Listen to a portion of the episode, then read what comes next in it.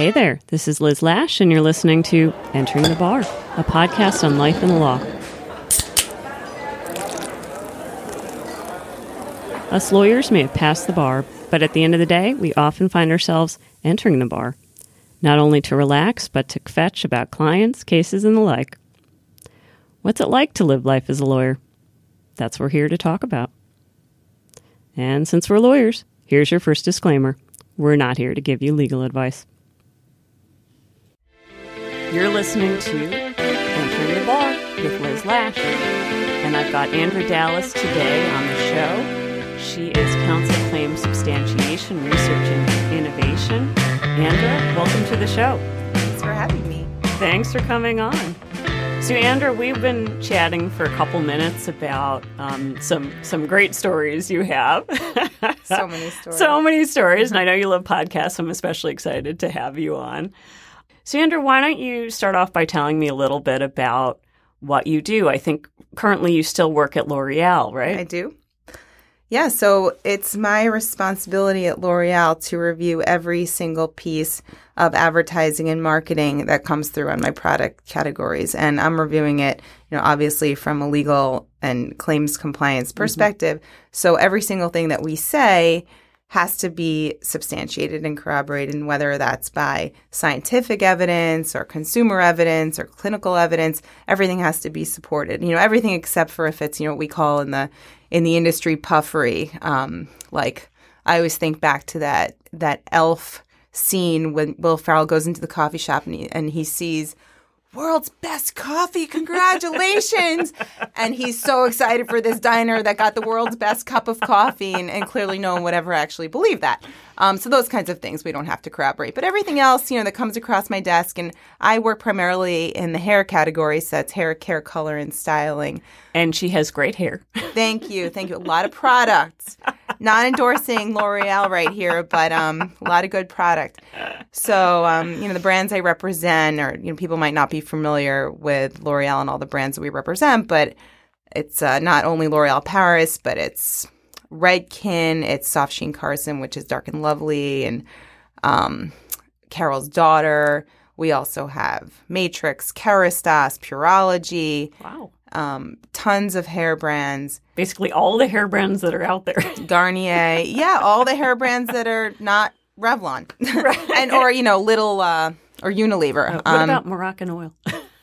we we do have some Moroccan oil yeah. products with Moroccan oil. Um, so if you if you look at L'Oreal Professional, those have some Moroccan oil products. Oh, okay. yeah, yeah, yeah. But no, Moroccan oil as a brand is not ours. Oh, too bad. do you get discounts on the product?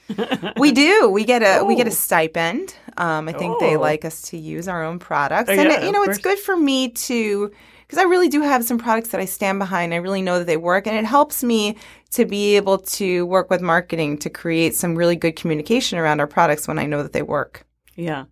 And I think you said to me, you know, when we were chatting earlier that I think your boss, you said, actually gave you a book called The Science of Hair. Still have it. Yeah. yep. Tell me a little bit about that. yeah. So the first day I walked in not really having much of a science background at all. You know, again, I have to read studies, I have to know statistics now, I have to to know about bar graphs and, and wow. nothing I ever even knew about before. Um, and he puts a whole bunch of documents on my desk and then he gives me a book called The Science of Hair. I had no idea that hair even involved any kind of science. You know, the the book shows microscopic images of all different types of hair types, wow. talks about, you know, hair um, hair growth, hair receding. Um, I mean, there are wow. just chapters and chapters about hair itself, wow. hair color, hair dyeing. I mean, everything is a science. Hair color in and of itself is a very, very complicated science. Um, the way that color attaches to the hair, whether it's hmm. permanent or semi-permanent, or even now we have all this kind of hair makeup. So you know, there's there's all types of scientific evidence and background and everything going into hair itself, which I had no idea about. Yeah, I, I actually this this type of law in general, uh, nobody I think knows about when they go to law school. I mean, it's, no, I had never heard of it. It's it's not something that you're taught in law school. Yeah, I know that my own law school, New York Law School, had a um, an advertising law class. Not when I went, but um, a few years later, and there were definitely a bunch of students interested in it. I actually taught a class for a couple of years related to that at the law school. Oh, so, oh, um, cool. yeah, and You were, and an, you were an adjunct professor at New York Law School? I was. I was for a couple of years there um, until I started having too many babies. Oh. Um, just just two, two take too many oh, oh, babies. yeah. Um, and they're not babies anymore, and they're lovely. And um, it- but but yeah, I mean, it was it was nice to see people really interested in a body of law that I had never knew existed when I was in law school. Um, I think you know certainly intellectual property Sure. is is something that a lot of people are interested in, and this is sort of fits within it, but not really. You know, so it, it, it's its own kind of animal. We have our own. I'd like to say we have our own industry, the advertising law industry, and Yeah. it's it's definitely a growing field. There are few lawyers that solely focus on advertising law. Most companies just don't have enough to support lawyers that just do that. Right. Um, L'Oreal is is different. We do have a team that is pretty much dedicated to claims. Wow. And you said you're in the labs half the day with the scientists, right? Yep, because we work, you know, on every single launch that we do, we work hand in hand with the chemists who, you know, know from marketing what they want to sell. Yeah. They mix the products and then it's our job to test them. Uh, make sure that the that the communications are accurate. Yeah. So, you know, once we get together with the chemists, we get together with the evaluation team. And like I said, that's either scientific or the clinical team, or we have a consumer team. And we figure out how are we going to test this thing to make our claims um, able to move forward. And, and, you know, the whole thing becomes kind of the anatomy of the launch. So you're at the very beginning, the lawyers are there at the very beginning, like, what do they want to say? How are we going to corroborate it? And then, you know, all the way up until launch. Wow. So how did you get into this area? So, you know, it's it's really interesting. I mean, thinking back again when I was in law school, I had no idea this existed. Right. And then was kind of just not sure what I wanted to do. I spent a couple of years um, in real estate, about four years in real Mhm. estate. I remember multiple times sitting in my office with the door closed, crying because I was Mm. berated by some partner or you know just didn't know what I was doing. Um, and Right. and I did get laid off from that job at the law firm and I couldn't have been happier because Yeah. it was just it was just miserable. It wasn't the kind of, not that the law firm was miserable, but it was just not the kind of work that I ever envisioned myself doing. I mean, there was there's nothing glamorous about sitting and reading a 100 page piece. I don't care what anybody says. You have to be a very very unique kind of person to think that that's glamorous or cool or anything. Um, They don't show just- that on the TV shows. no, all they show is the is the gorgeous building that was built by you know some famous architect in Right. the end, and and you don't know the blood, sweat, and tears that goes into it, literally tears. Um, yeah, I had the so- few those days. I, I mean, after that, I ended up working at a conference company Uh-huh. and got into working with a lot of lawyers that were in intellectual property Yeah. and we had a couple of conferences that in uh, during the year that dealt Mm. specifically with advertising at that time you know youtube was coming up myspace Oh, all these little yeah. all these sites were coming up and, and getting some headway and Mm-hmm. looking to see how to maximize advertising dollars with companies. Right. And so advertising law as a as a um a field was really Mm-hmm. growing for lawyers. And so at the time, conferences in that area was kind of a little bit of a hotbed for the company I worked for. Yeah. And um, I got involved with doing them and met everybody in this industry. I mean, any lawyer who practices anything related to advertising law wanted to be in this space, wanted to speak at these conferences, wanted to sponsor these conferences. And so I got exposure to people at a pretty young age that I never would have even talked to before. Yeah. So, you know, and that that's just a little kind of advice for for people who are young and not really sure what they wanted to do. Be a be a leech. Attach yourself to people because you never know where that might take you and Yeah. I that that kind of you know mentorship and experience and attaching yourself to somebody who is maybe 5 years older than you that you really respect and look up to. I mean, I have people I can count them that have been in my corner, you know, really have been in my corner Yeah. um, and helped me get to where I am today. So I, one of those people, um, you know, were were at the, was at the children's advertising review unit and also the national advertising division, people who worked there as part of the Better Business Bureau, Ah. they knew that I wanted a job, was looking for a job, Yeah. um, wanting to stop doing the conference stuff and get into this field. And, you know, hired me based on a couple of things. You know, definitely my exposure to the industry and Yeah. and people I kind of knew from networking. Um, and then, you know, took a chance and I ended up staying there for about seven or eight years. Oh wow. So you really liked it. Um, I really liked it. Yeah. Uh, so that's that's how I kind of got my start in advertising law, and Oh. and then from there went to L'Oreal and been there for a while now. So you know, I I you know, again can't stress enough. It's it's who you know, and we were talking Yeah. a little bit before about the sending out resumes and you know. Put, it doesn't work to perfume your paper and put sprinkles on it at, at all. Not You're not anymore. Maybe in, back in the day that would get you a job, but you know, in the days of in the days now of of algorithms and you know, you you send something through LinkedIn, you're never going to get looked at unless you have those perfect words that the algorithm that LinkedIn uses picks Right. up.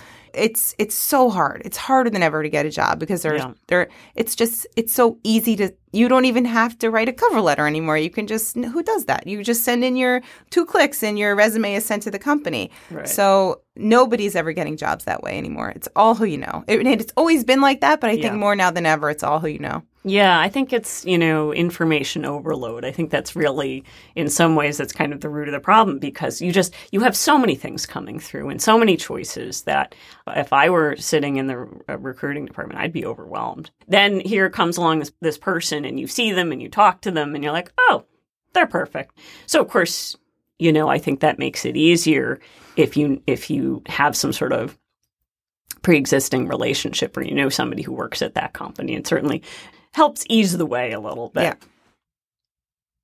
What did you do at the Better Business Bureau in terms of claim substantiation? Because right now you're you're putting together the claims, right? And you're seeing whether the scientists you know what they're doing or whether the marketing bears it out, what they've done.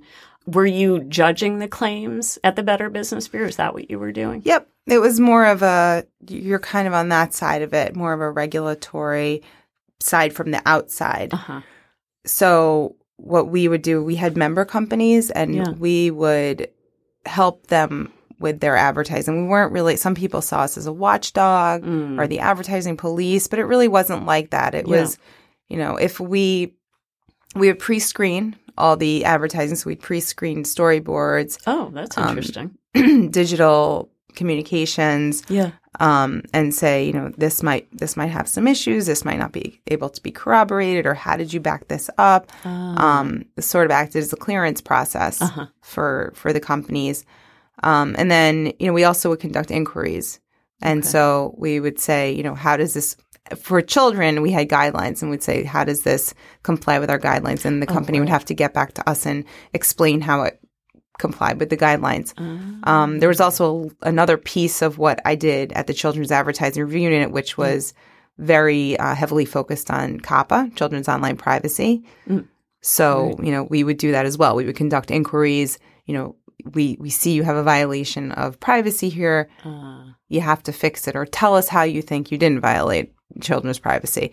Um, so that's how we worked with companies in that respect. Oh, that's interesting. So you were actually involved in privacy quite some time ago, probably Mm-hmm. predating a lot of people's, you know, connection with the so-called, you know, privacy. Yeah, because I think COPPA was first enacted in 1996. Oh, that, so that was quite a while ago. Yeah, yeah, yeah. And then I joined the children's advertising unit in uh, 08. Oh, wow. So- So, were there because the Better Business Bureau is a private organization, right? Is there are were there any other government regulatory agencies that were doing similar work to what you did at that time, or Yeah, so we had referral power to the FTC. So if a company didn't reply, uh, Uh-huh. comply, we would send it over to the FTC. And then usually what would Oh, happen is the FTC would say, hey, you know, we don't want this, kick it back to us.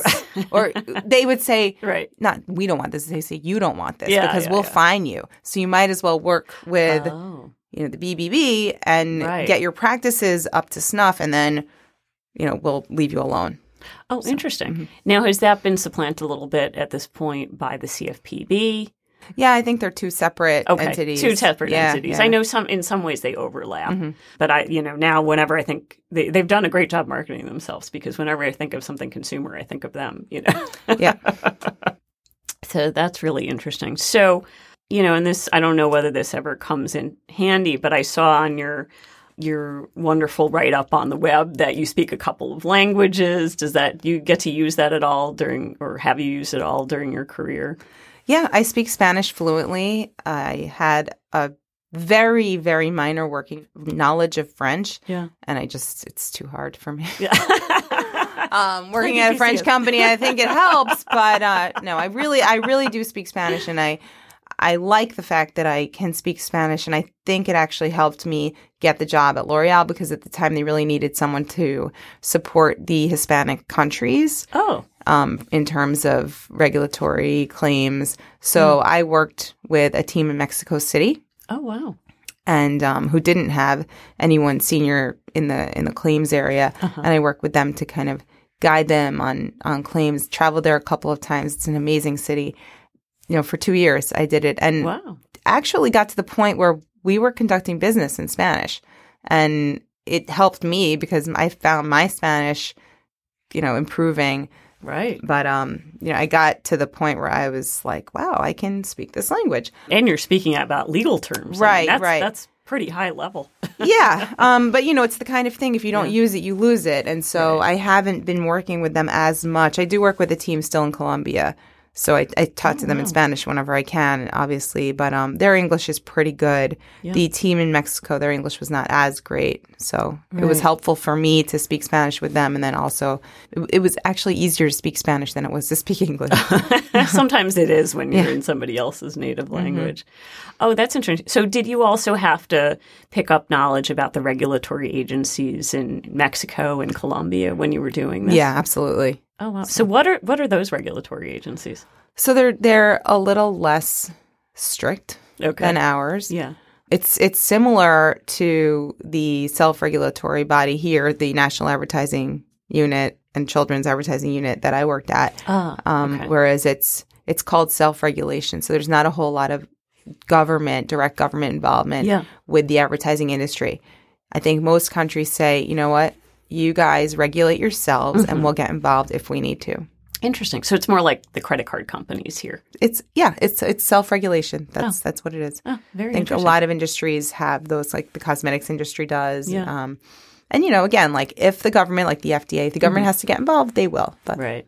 Oh, that's very interesting. And you really are like an expert, you know, on this. yeah, yeah. Um, I mean, we I do work for the U.S. Mm-hmm. in L'Oreal, but I do have to work very, very closely with the EU teams and the Asian teams and obviously Spanish teams. So we all try and be aligned on issues Yeah. as much as we can, even though different countries have different rules. Right. Um, but we we work together on a almost daily basis, Oh, wow. especially the European team. Yeah. So how big is your team worldwide?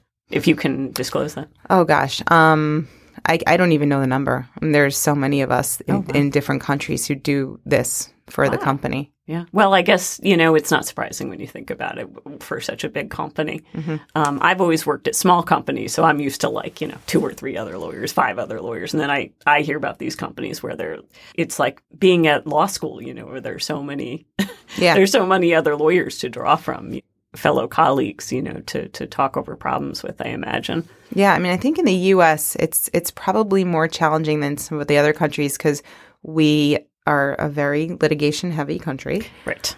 um, class actions, and you know we we've got to deal with all of that. So it's very important to make sure that you know everything is backed up. And I think it's most challenging in the U.S. than in any other country. Yeah. Do you get involved with uh, like some of the suits that come up? Yes, if we yeah, of course, if we have Yeah. a lawsuit and there are some you know claims inquiries, advertising related inquiries that we have to provide uh, reports to Right. our outside counsel.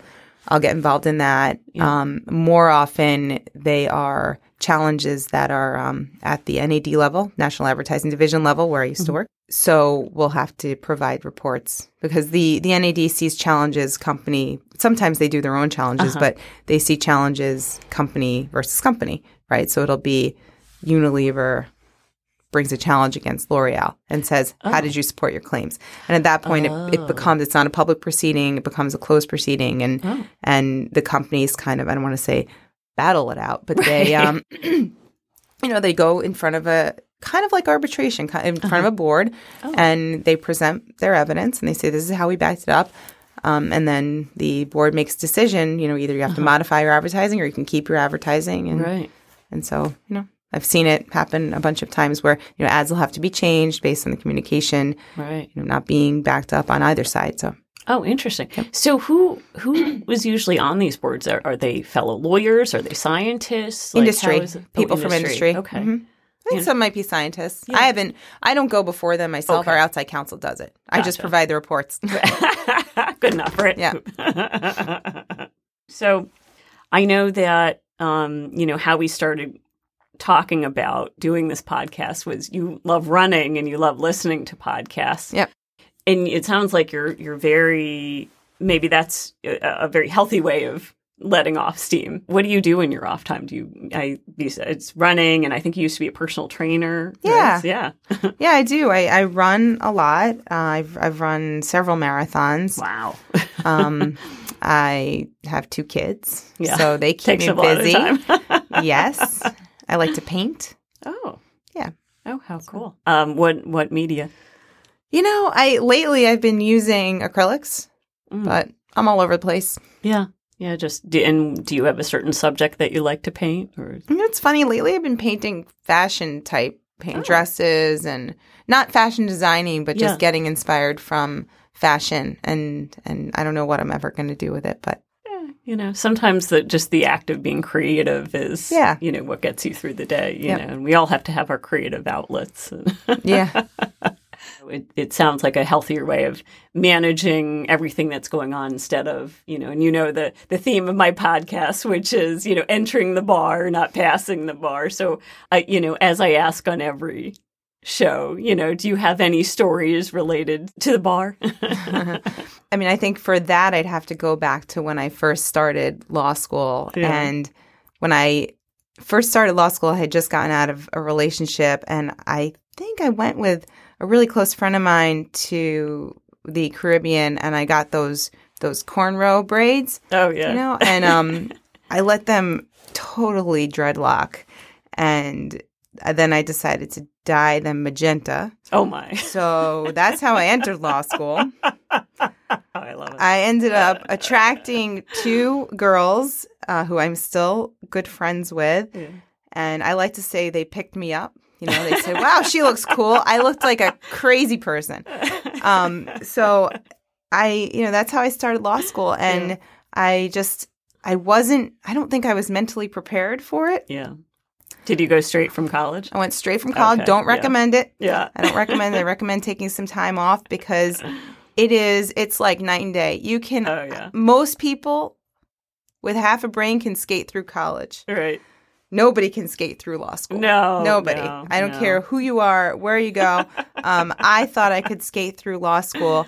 I ended up spending most of the time partying and sort of trying to study. I, I would spend all day in the library just socializing yeah and think that that was studying.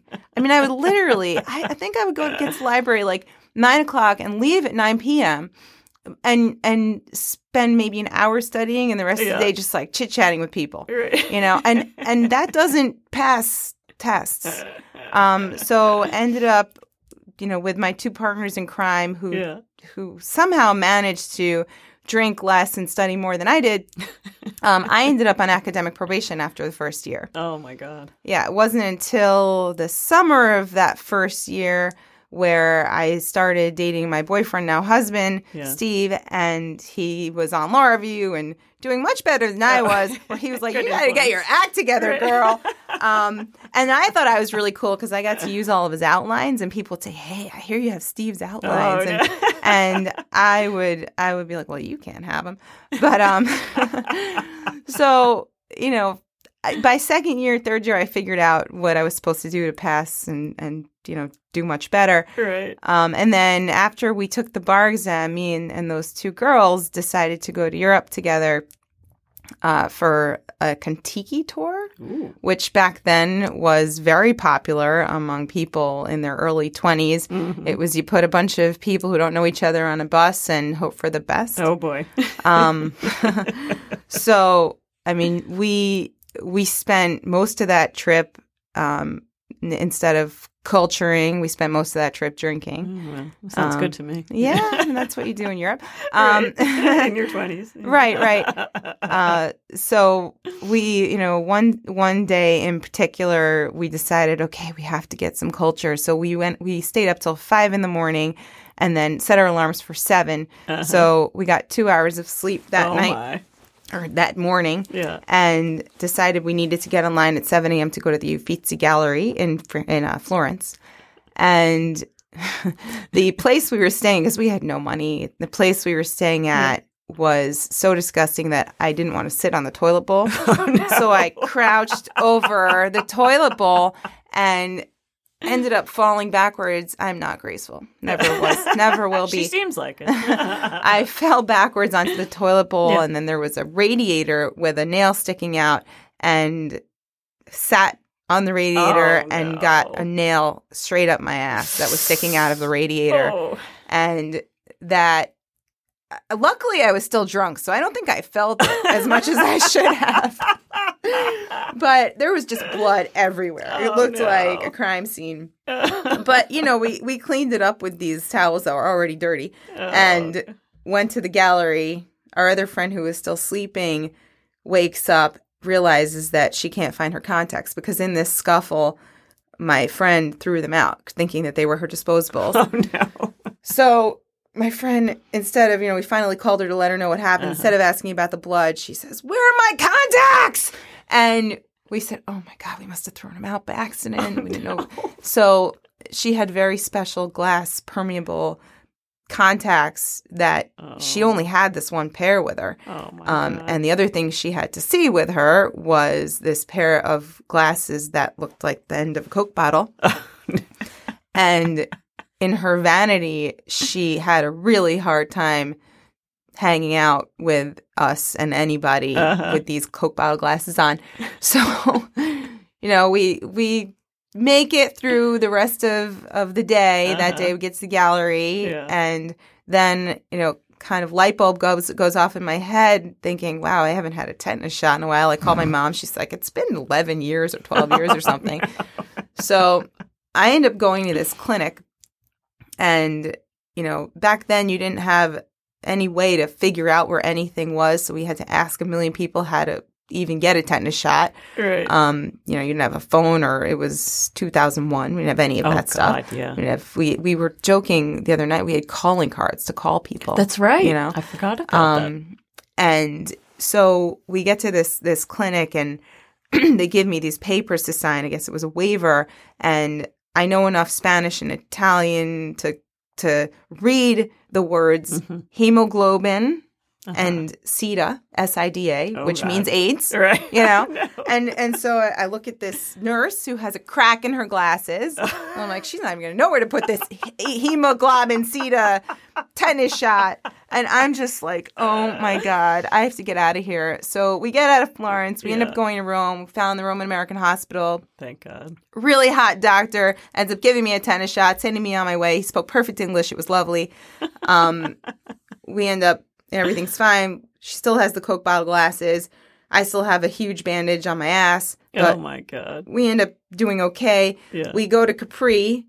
We saw the doctor from the hospital in Capri. Oh, really? You know, and I was so embarrassed that you know I couldn't even bear to No, talk to him. no. Um, you know, not thinking back. I think I think differently now. I mean, back then I was like, well, that that doctor he saw my butt, but he sees everyone's butts, you Right. know. But but I was so embarrassed I couldn't even talk to him. Um, no, I, I could understand. and so so then you know we end up going uh we end up going swimming at the blue grotto which is this cave that you can go in and you see light reflecting in and my friend loses her coke bottle glasses oh no. so now she's completely blind and all i could hear is her screaming is anyone an optometrist and uh, like a knight in shining armor this man with a heavy italian accent comes whisking in and and says he is an optometrist and and just takes her and fits her for these gorgeous glasses. Oh my So, god. I don't know if there's really a moral to that story, but you know, if if you've got to go to Europe and get yourself some culture, make sure you have a couple pairs of contact lenses. And, You know, and find a hot doctor. find a hot doctor, right? I love it. Well, that's a great story. So, as we round this up, I know you you you dropped some sage words of advice as we were talking, but do you have any parting words for people who want to go to law school or want to get into your area? So, I think the the best advice I can give mm-hmm. somebody is be humble and take advice. And if you walk around with a thick head and you don't think that anybody can help you, you're not going to succeed. Yeah. You know, you really have to make sure that you let people look out for you a little bit. Think that I've learned that.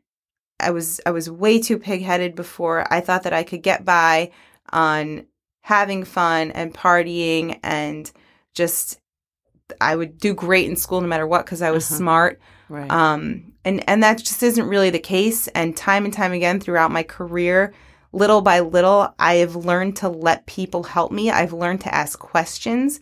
There is nothing more difficult, I think, than than starting a new job and feeling alone. But you're never alone. No company will hire somebody and then, well, you know, you hope not you hope not. no company, no smart company will hire somebody and leave them alone. Um, and if that's the case, get out of there quick because that's not the way to succeed in business or in life. You've got to be supported and let people help you, let people in because there's nothing more important than just letting people in and letting people help you in your career. And that's just the best way to go forward and help other people. You know, I, I can't tell you how many people that I've helped get jobs and still call me and still ask me how I'm doing. And and it makes me feel good because it's kind of a pay it forward sort of thing. So Absolutely. Totally a pay it forward. Yeah. And I think those are great words of advice, Andra. And, um, you know, this has been great. Thank you so much for coming on the show. It's been a pleasure to have you. it's been great being here. Thank you. Thank you, Andrew. And that's a wrap. You can always check us out at enteringthebar.com. As a reminder, all opinions on this show are made in our personal capacity and don't reflect the views of our employers. Many thanks to those who've provided use of their work through the Creative Commons licenses. This episode has featured No Peddler Song Ruthenian Kolmaja from their album Corn Smugglers, and sounds from freesound.org with thanks to users Escort Marius, BH Weber, and Leander Stat and Tunis. You've been listening to Entering the Bar with Liz Lash.